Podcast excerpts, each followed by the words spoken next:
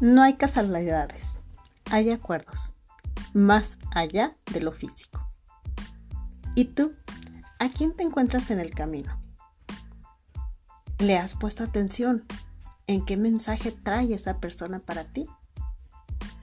Ese barrendero, ese paletero, ese maestro, ese pajarito, ese gatito, esos perros peleando.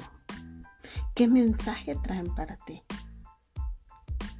Lo que sí sé es que en esos acuerdos, cada quien hicimos esos pactos para poder conocernos y adentrarnos más a nosotros mismos.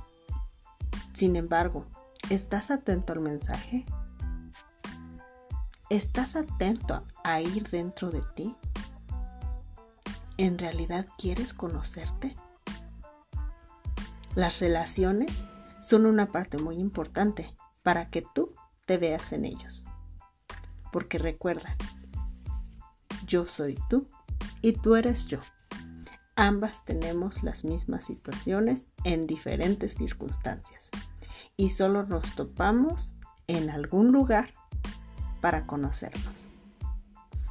Para trascender eso, que si no estuvieran las relaciones, amigos, familia, esposos, hijos, no podríamos ver. Yes, yo soy amor. Yes, yo soy entusiasmo. Yes, yo soy alegría. Yes, yo soy compasión. Yes, yo soy paz. Yes, yo soy luz. Yes, yo soy felicidad. Yes, yo soy paz.